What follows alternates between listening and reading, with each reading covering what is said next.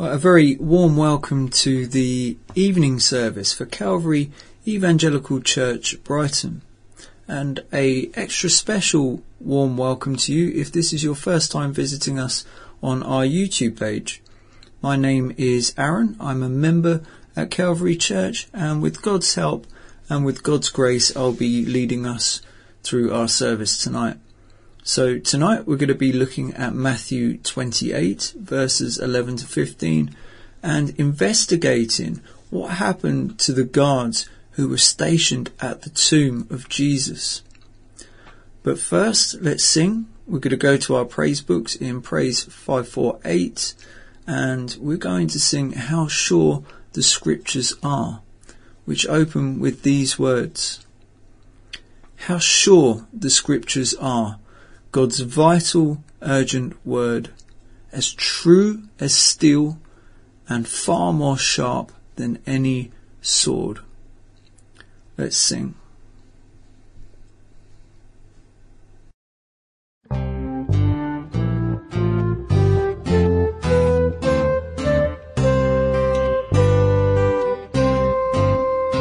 How sure the scriptures are God's vital, urgent word, as true as steel and far more sharp than any sword, so deep and fine. At his control they pierce where soul and spirit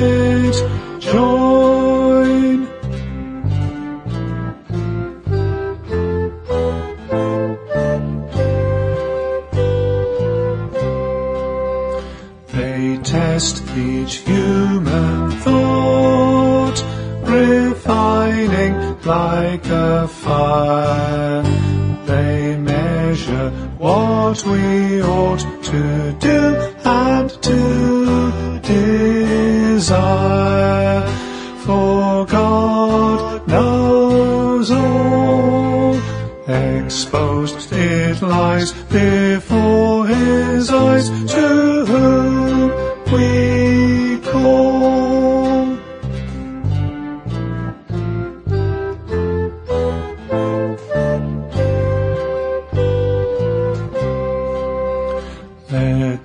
those who hear his voice confronting them today reject the tempting choice of doubting or delay. For God speaks still, His word is clear, so let us hear and do His will.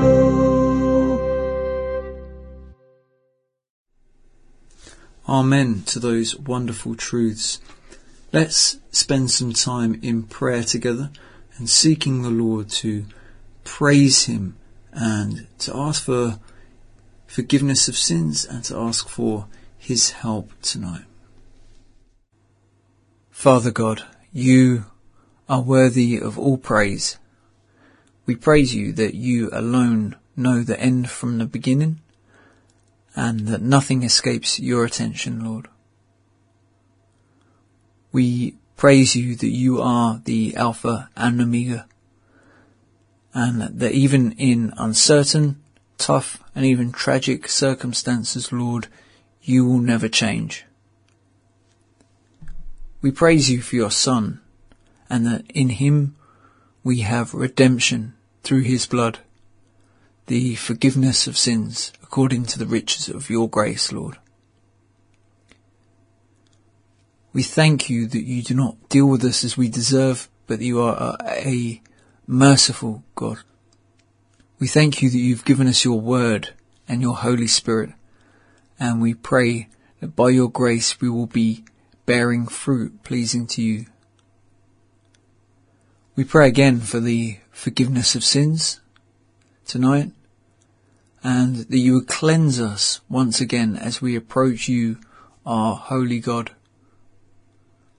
We pray for our brothers and sisters at Calvary. There are so many things to mention, Lord, and many maybe not appropriate to say aloud at this time. But you know every thought and every need, and we'll just take a few seconds of quiet, Lord, for each of us to lift those names up to you.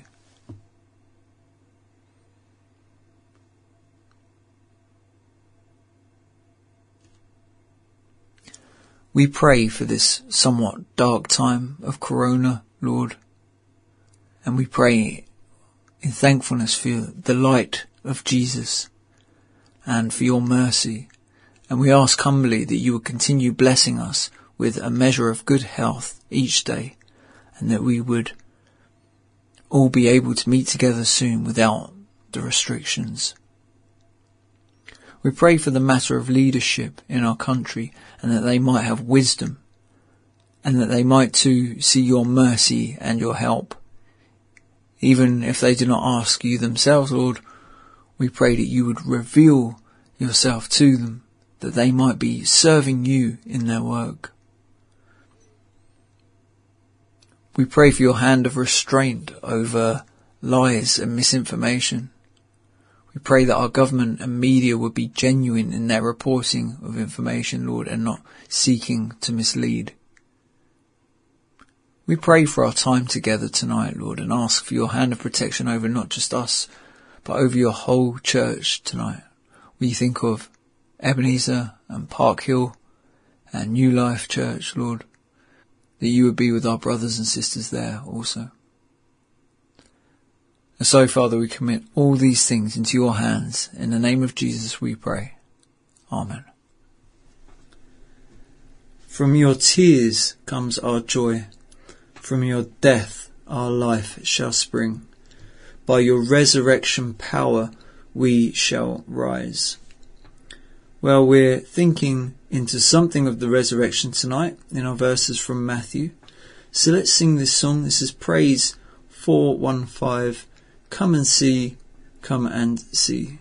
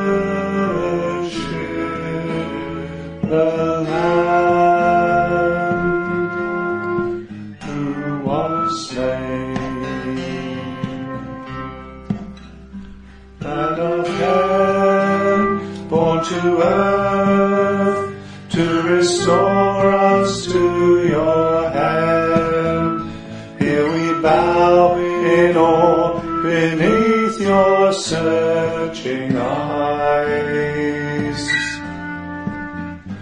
From your tears comes our joy, by your death our life shall spring. By your resurrection power we shall rise. Worship at your feet, where wrath and mercy meet, and a guilty world is washed by love's pure stream. For us he was made sin.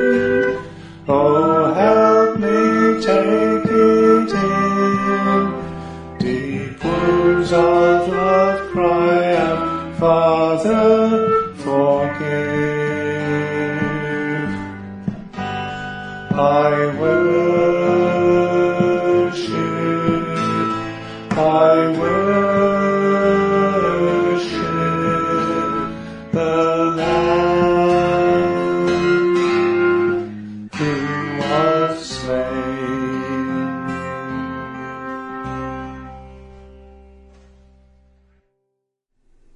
Amen.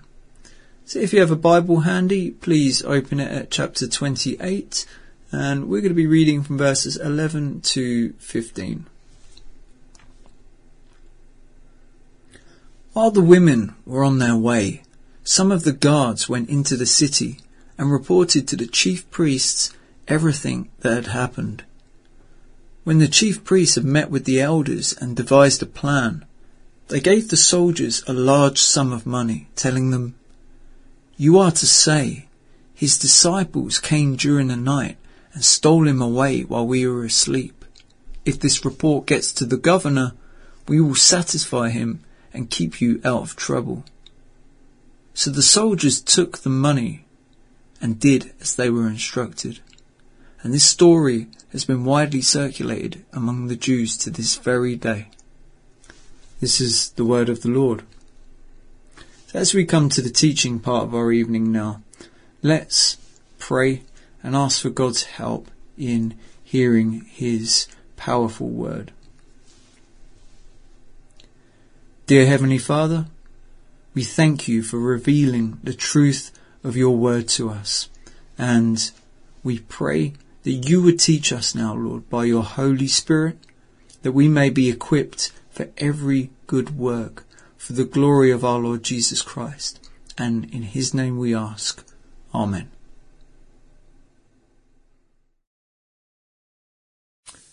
So tonight we're in the last chapter of the book of Matthew and we continue the story from last week where we heard from Jerome on the resurrection of Jesus.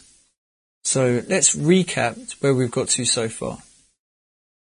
We read that Jesus' body was buried in a tomb by a man named Joseph of Arimathea and with help from another man named Nicodemus. We established that this process would be a fairly public event with Roman soldiers being onlookers to the bringing down of Jesus' body from the cross. Mary Magdalene and another lady named Mary were watching at a short distance as Jesus' body is placed in the tomb. The event was monitored also very closely by the chief priests and Pharisees. And at this time, they visited the Roman governor Pilate and requested that the tomb be guarded. So the tomb was guarded and sealed until three days later, the two Marys come back to the tomb and a violent earthquake occurred. As the account says, the earthquake occurred for an angel of the Lord came down, rolled away the stone from the tomb and revealed to the Marys that Jesus had risen from the dead. The angel came with such power that the guards became like dead men, meaning they were petrified, totally incapacitated with fear.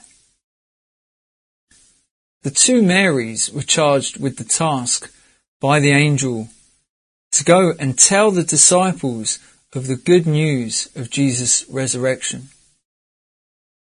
As they were on their way to do this, Jesus himself came to them the two Marys worshipped him, clasping at his feet.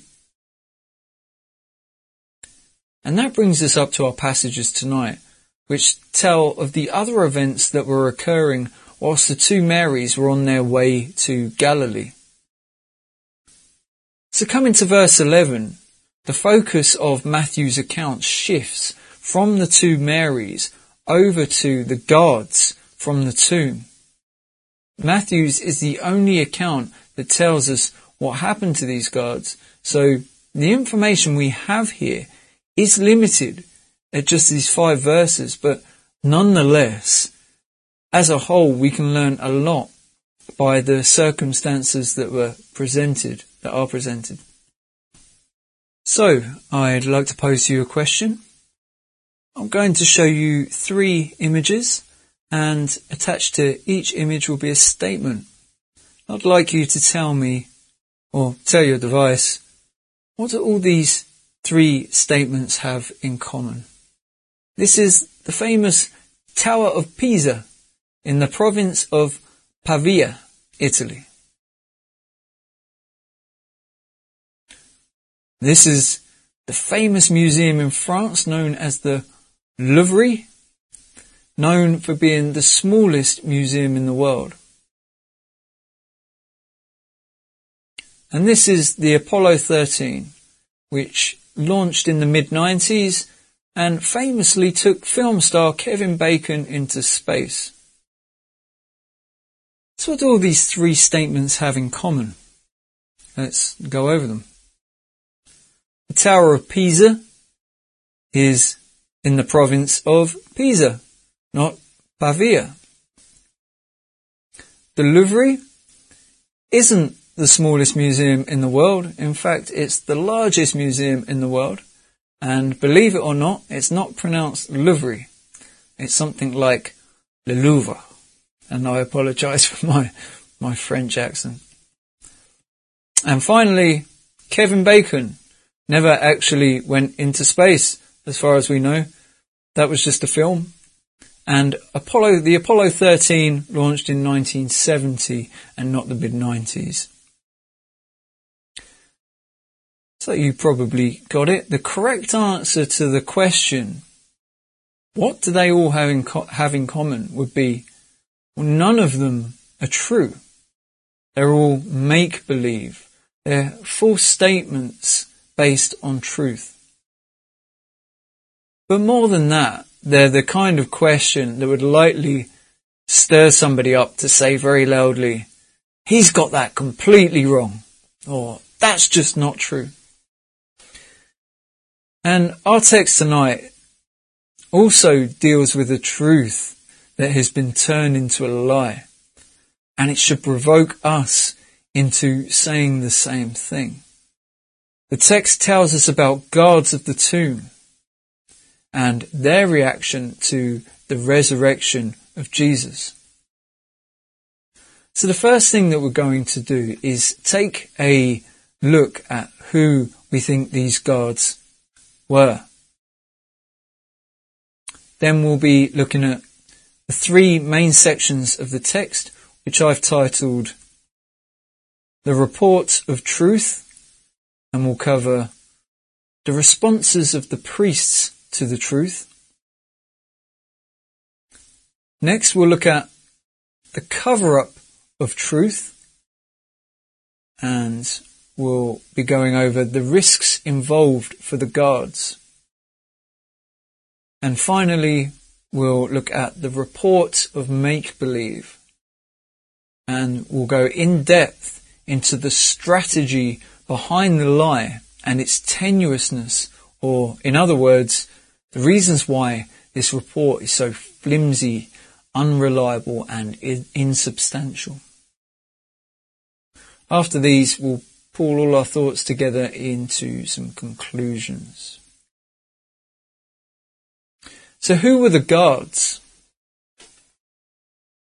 There's much debate over this, but really there are only two schools of thought, mostly derived from the end of chapter 27 when the chief priests ask for the tomb to be guarded. So some people believe that the guards were Jewish temple guards. Other people believe that they were Roman guards or soldiers now, there's a few arguments for the guards being Jewish. One being that the guards returned to report the incident to the Jewish leaders and not the Roman governor Pilate. Also, Pilate initially never actually specified particularly that the chief priest should take a Roman guard seemingly placing the responsibility of guarding the tomb solely on the chief priests. This being said, my personal conviction is that the guards were in fact Roman soldiers and not Jewish temple guards. And I'll go through a few reasons why I am leaning this way. So in verse 12, the chief priests bribe the guards. I don't think the chief priests would need to bribe their own guards if they were Jewish temple guards. It's much more likely that they would bribe people outside of their own circles, such as Roman soldiers or like they did with Judas.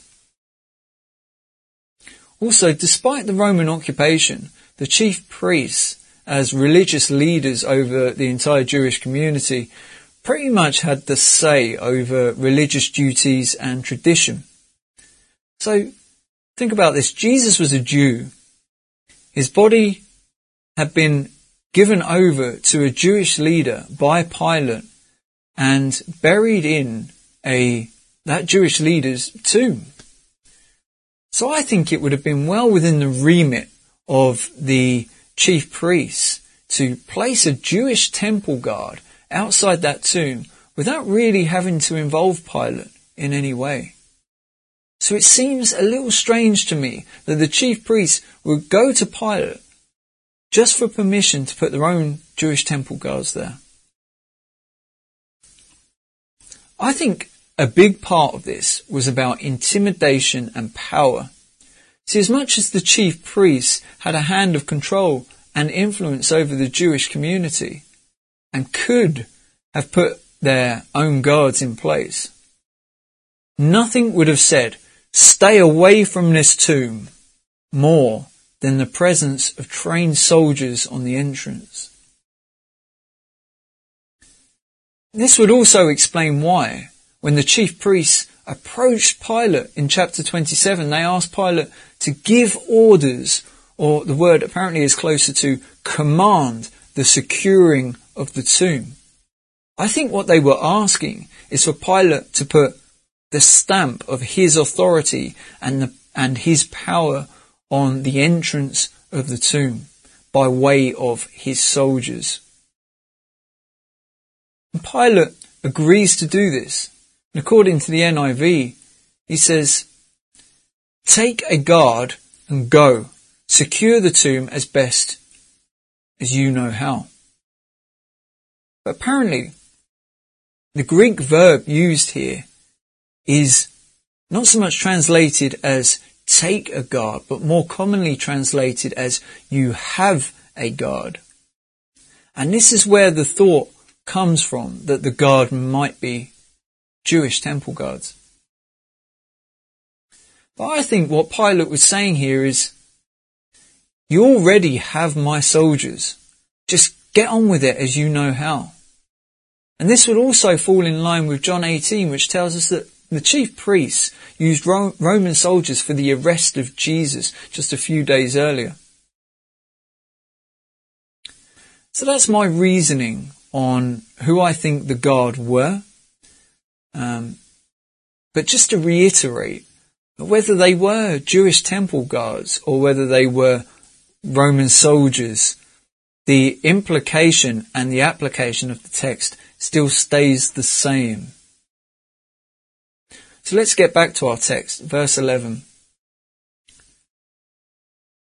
So the verse opens by telling us that only some of the guards, after being absolutely terrified, went into the city. I did wonder after reading this what became of the guards who didn't return to the city, but I don't think we're given that information. Nobody knows for sure how many guards were present. I think for some to be absent and some to go into the city, there'd need to be at least four. We know from the text that the chief priests were taking no chances with the body of Jesus. So I say it probably would have been more than four, but that's really just pure speculation.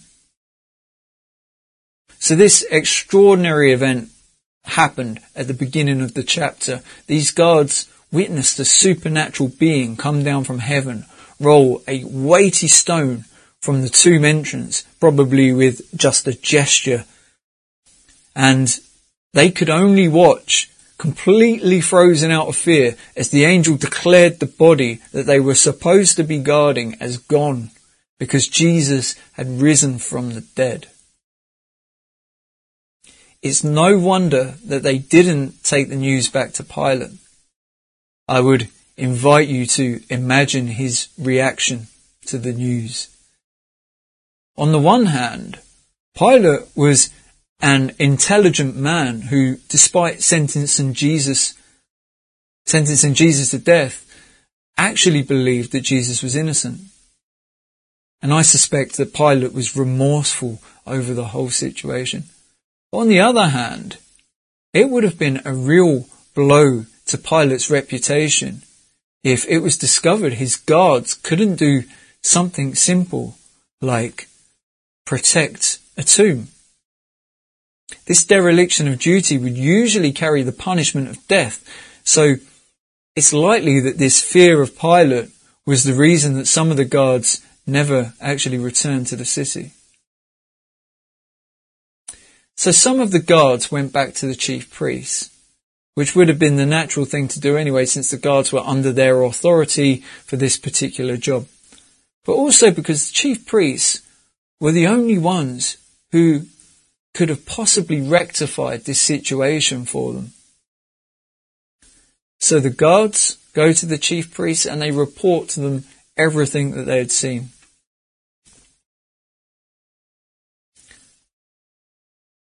The guards went with honesty as eyewitnesses to the greatest event ever to occur in the history of the world. And we go on to see how the chief priests and elders responded to this truth. Verse 12. The chief priests came together with the elders. Interestingly, the root of the word used here in the Greek sounds something like sunago. And again, apologize for my pronunciation. And means to bring together. And actually is where we get the word for synagogue from. It would have taken some time to bring the elders and the chief priests together. And once they had met, they devised a plan. So I think there's some emphasis here that this wasn't something that was thought up on, thought up on the fly, but instead this was deliberated over and thought carefully about as they, they sat down and they discussed this issue of the truth. Once they had finished deliberating, the chief priests went back to the Roman soldiers with a bribe and a cunning plan. Verse 13. The plan was for the guards to speak and tell people that what happened was they fell asleep on duty and whilst they were sleeping, the disciples came, came and stole the body.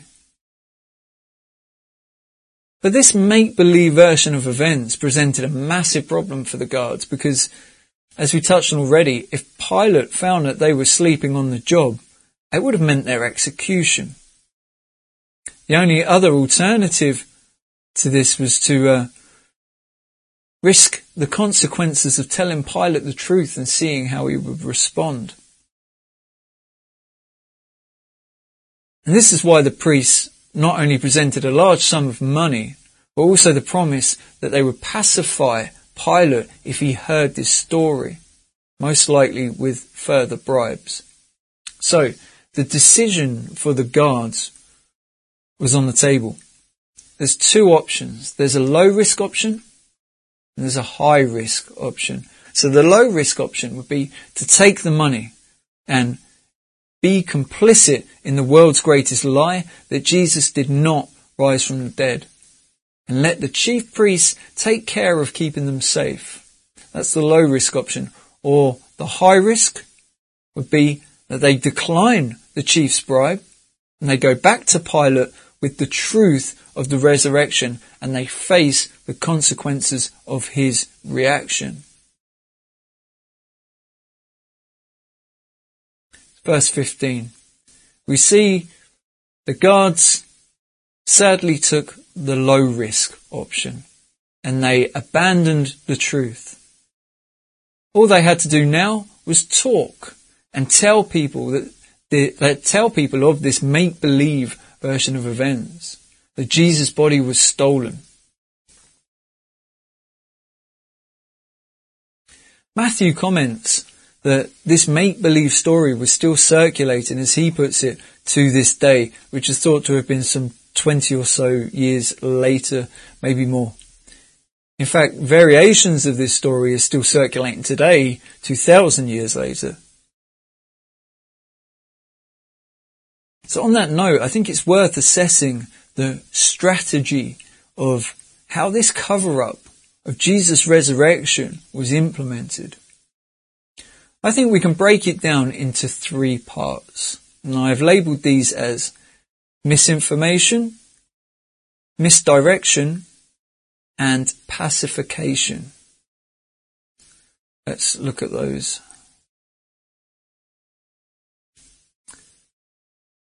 Misinformation. First of all, the guard are commanded to speak. Verse 13, the chief priests command, you are to say, the fact of Jesus' body disappearing would quickly become widespread news anyway since everyone knew of Jesus and was following his execution.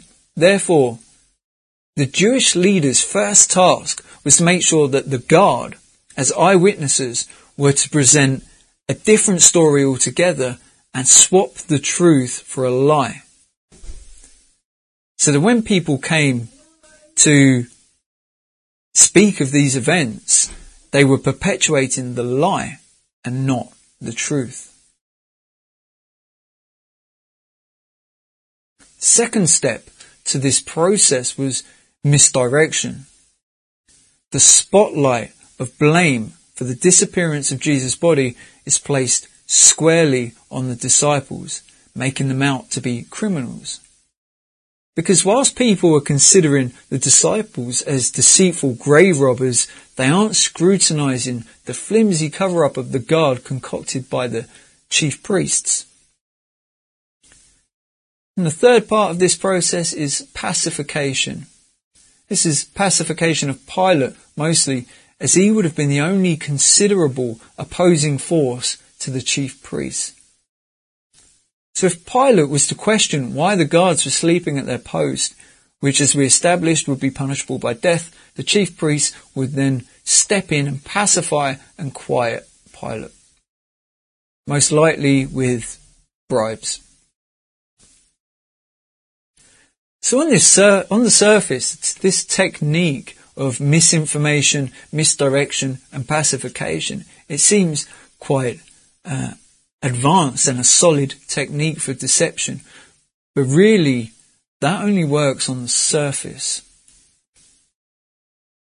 In fact, this cover up suffers from two sets of glaring problems that show it to be completely tenuous. As we said earlier, it's weak, pathetic in its effort.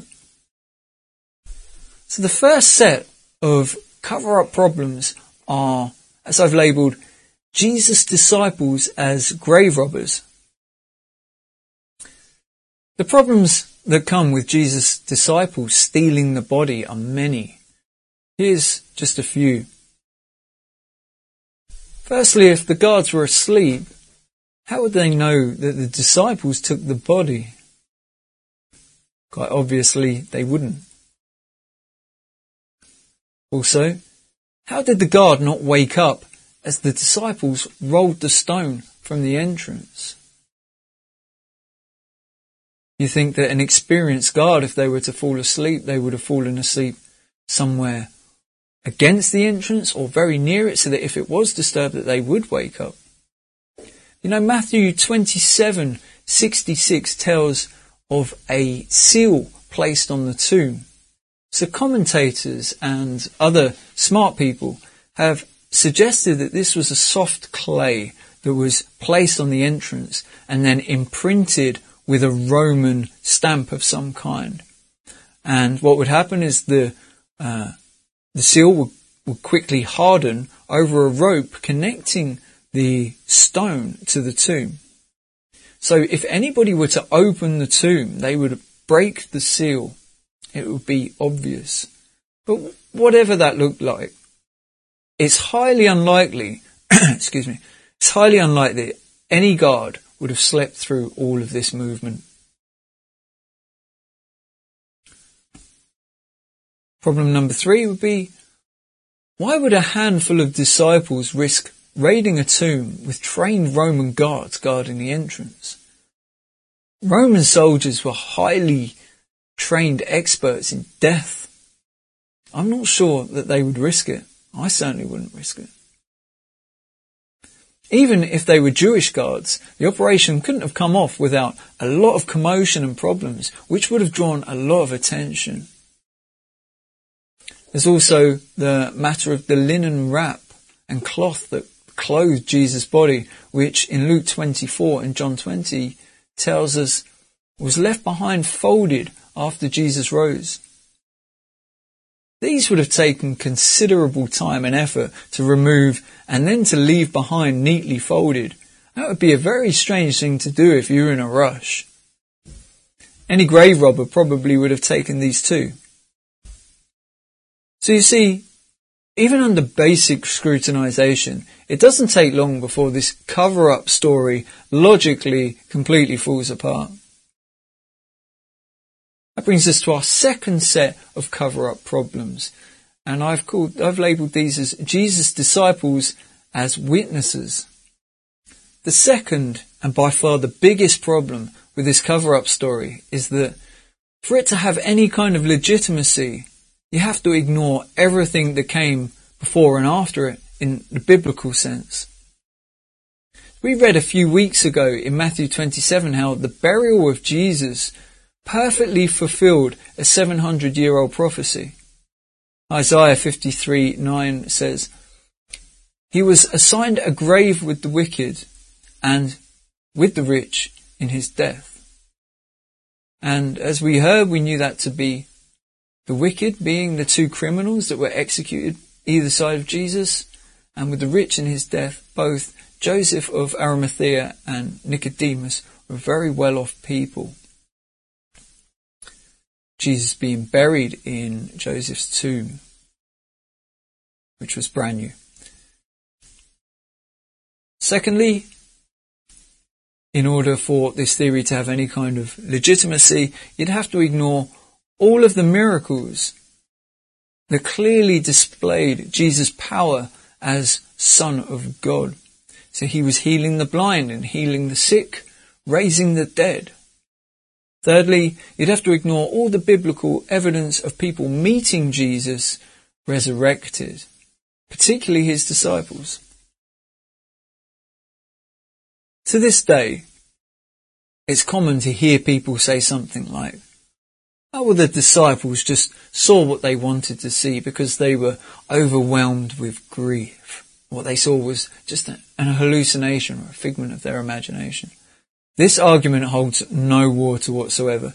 So just before the guards made their report, Jesus appeared to the two Marys. They physically grasped at his feet. That's Matthew 28, 8. Jesus appeared to Thomas in John 20 and Thomas put his finger into Jesus' hand and his hand into Jesus' side. And this is where the nails were driven through his hand. There would have been the hole there and the spear presumably going through underneath Jesus' ribcage up to pierce his heart. There were physical contact here. In Luke 24, Jesus ate fish cooked over a fire with his disciples in the evening. The apostle Paul wasn't grieving Jesus at all. In fact, he was persecuting Jesus, but he met Jesus on the way to Damascus in Acts 9. The result, leaving him physically blind for three days. And I could go on. The, the physical reality of Jesus' resurrection has overwhelming logic, witnesses, and evidence. That does leave us with a question, and that is, why does the lie work? Why is this cover up still functioning? The idea that the resurrection of Jesus didn't happen is make believe. But more than that, it's not even really a good effort because as we established, there's so much biblical evidence to contradict it. But if that's true, why do so many people believe it? I can't read these verses without thinking of this text from Romans 1. The wrath of God is being revealed from heaven against all the godlessness and wickedness of people who suppress the truth by their wickedness. Since what may be known about God is plain to them, because God has made it plain to them. It's not the strategy of the cover up that makes it effective. And it's certainly not the story itself, which has multiple issues. The thing blinding people from the reality and the truth of the resurrection is their wickedness or their sin.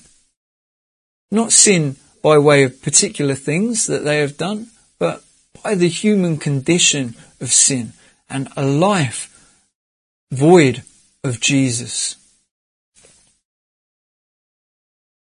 This is a condition that was brought about in the beginning by humans believing in lies, particularly those of a creature the Bible calls the father of lies, also known as the Satan, which is actually a title that means the adversary, or as is most commonly known as Satan or the devil. And let me tell you, he is still active to this day. So let's draw some conclusions. The guards saw the truth of the resurrection firsthand. God placed them at the scene and it was made plain to them. They witnessed the defeat of death and had an opportunity to embrace Jesus and tell people of what they saw. But they didn't do that. They gave up all of the promises of Jesus. They gave up all the truth of the resurrection for self-preservation and for money. They exchanged the truth for a lie. So my first application of this would be to my Christian brothers and sisters. Let's pray that God will give us courage and strength to stand up for the truth of Jesus, even in the face of fierce opposition, temptation and lies. Let's pray that we wouldn't be persuaded by worldly things to back down. And let's pray that our reports of the truth that we've seen be pleasing to God. Let's also remind ourselves tonight that what a magnificent thing it is that by God's grace and by the gift of the Holy Spirit we have seen and know the truth of the resurrection. Jesus lives. What a, an incredible blessing that is.